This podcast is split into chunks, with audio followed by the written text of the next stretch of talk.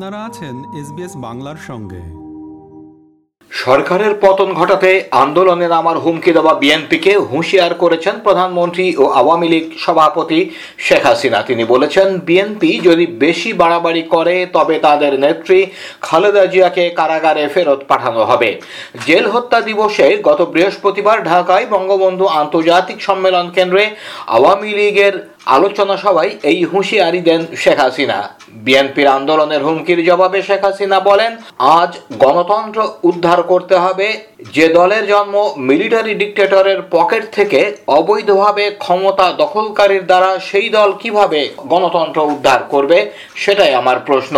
BNP লাফালাফি করে, তাদের নেতৃত্ব কোথায়, তাদের নেতা কই? শেখ হাসিনা বলেন, যদি একটা লোকের গায়ে হাত দেয়, আমরা ছাড়ব না। তার কারণ তাদের আন্দোলন মানে জ্বালাও পোড়াও অগ্নি সন্ত্রাস। দু হাজার তেরো, চোদ্দ, পনেরোতে তাণ্ডব করেছে সারা দেশে। পাকিস্তানি হানাদার বাহিনীর দোসর তারা সেটাই প্রমাণ করেছে।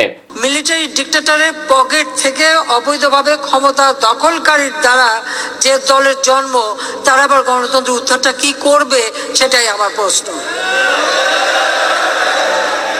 আবার সেই কথা শুনে আবার কিছু লোক তাদের সাথে তাল মিলায় তো এদের জ্ঞান বুদ্ধি কোথায় থাকে? তারা কি বাস্তবটা বুঝতে পারে না? আর নেতৃত্ব কোথায়? বিএনপি লাফালাফি করে তাদের নেতা কই? জিয়া চ্যারিটেবল ট্রাস্ট দুর্নীতি মামলায় খালেদা জিয়া সাজাপ্রাপ্ত সাত বছরে তার সাজা হয়েছে। অর্থাৎ চ্যারিটেবল ট্রাস্ট সেই টাকাও সে মেরে খেয়েছে। তার বোন, ভাই, বোনের জমে আমার কাছে এসছে, আবেদন করেছে। আমরা তার সাজাটা স্থগিত করে তাকে বাড়িতে থাকার সুযোগটা দিয়েছি। মানবিক কারণেই দিয়েছি। কিন্তু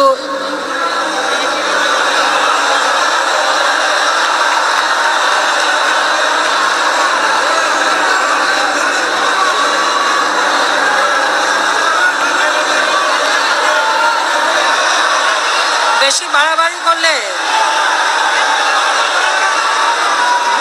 যদি ওরা বেশি বাড়াবাড়ি করে, বিএনপি যদি বেশি বাড়াবাড়ি করে, বেশি বাড়াবাড়ি করলে আবার জেলে পাঠিয়ে দেবো, কোনো চিন্তা নির্দলীয় তত্ত্বাবধায়ক সরকার ছাড়া কোনো নির্বাচন হবে না বলে হুঁশিয়ারি দিয়ে বিএনপি মহাসচিব মির্জা ফখরুল ইসলাম আলমগীর বলেছেন, সরকারকে পদত্যাগ করে সংসদ ভেঙে দিতে হবে। আমাদের সংসদ সদস্যরা দলের নির্দেশ পেলে পদত্যাগ করতে প্রস্তুত আছেন। গত শনিবার দুপুরে রংপুর কালেক্টরেট ঈদগাহ মাঠে দলের বিভাগীয় সমাবেশে বিএনপি মহাসচিব কথা বলেন। নির্ধারিত সময়ের দুই ঘণ্টা আগে দুপুর বারোটার পরপরই সমাবেশ শুরু হয়। সকালেই মাঠ কানায় কানায় পূর্ণ হয়ে যাওয়ায় এবং বেশ কিছু সংখ্যক জেলা নেতাকে বক্তব্যের সুযোগ করে দিতে সময় এগিয়ে আনা হয়। মূল মাঠ পেরিয়ে পায়রা চত্বর, ডিসিও ব্যাংকের মোড় পর্যন্ত ছড়িয়ে ছিটিয়েছিলেন নেতাকর্মীরা। বর্গাকৃতির মাঠটিকে ঘিরে থাকা চারটি সড়কেও নেতা কর্মীদের উপস্থিতি ছিল।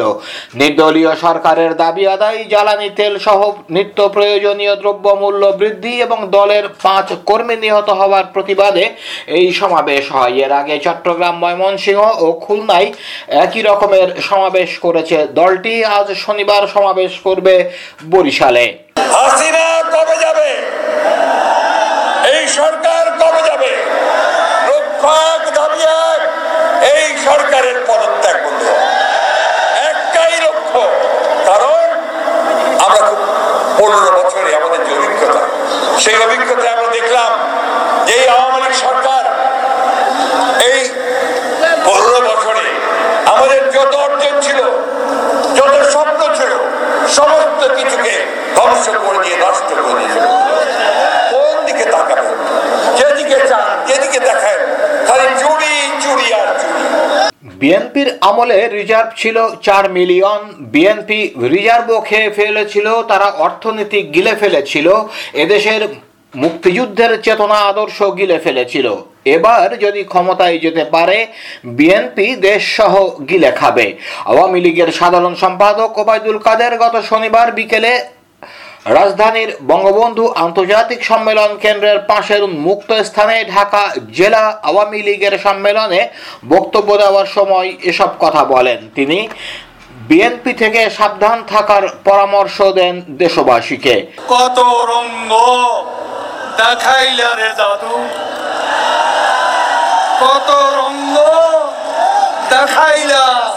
রং বেরঙ্গের নাটক রংপুরে রং বেরঙ্গের নাটক তিন দিন আগে রংপুরে এনে বিভিন্ন উত্তরবঙ্গের বিভিন্ন জেলা থেকে সব এনে রাখছে। মঞ্চের সামনে শুয়ে আছে, মঞ্চের উপর শুয়ে আছে, বাড়ির ছাদের উপর শুয়ে আছে গুদাম ঘরে শুয়ে আছে। ফখরুলের খবর কি? ফখরুল শুয়ে আছে টাকার বস্তার উপর।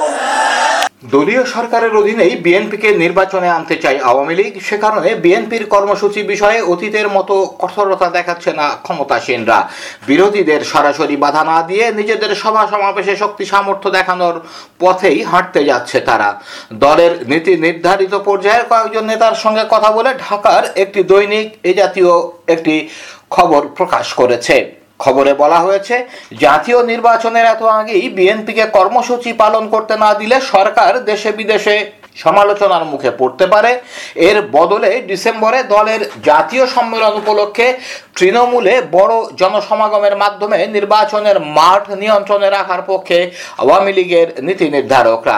আওয়ামী লীগের একাধিক সূত্র ঢাকার একটি দৈনিককে জানিয়েছে এবার বিএনপির নির্বাচনে অংশগ্রহণে একটি সুষ্ঠু নির্বাচন আয়োজনে অভ্যন্তরীণ ও আন্তর্জাতিক চাপ রয়েছে, তবে বিএনপির এসব কর্মসূচি নিবিড়ভাবে পর্যবেক্ষণ করা হচ্ছে।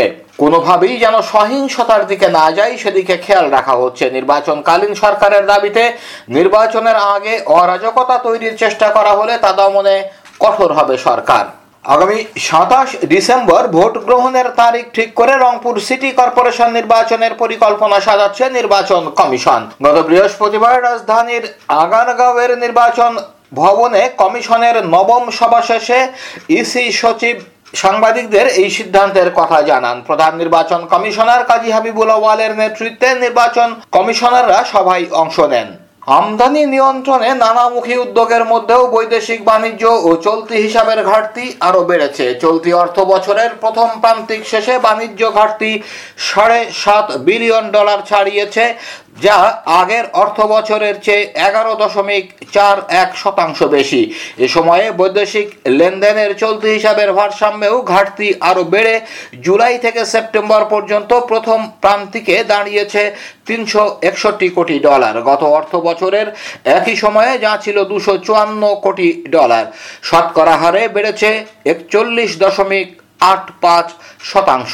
বৃহস্পতিবার কেন্দ্রীয় ব্যাংক চলতি দু হাজার বাইশ তেইশ অর্থ বছরের প্রথম তিন মাসের বৈদেশিক লেনদেন ভারসাম্যের তথ্য প্রকাশ করে। এতে দেখা যায়, জুলাই থেকে সেপ্টেম্বর পর্যন্ত সময়ে রপ্তানি আয় ও আমদানির ব্যয়ের মধ্যে ব্যবধান হয়েছে সাতশো চুয়ান্ন কোটি আশি লাখ ডলার।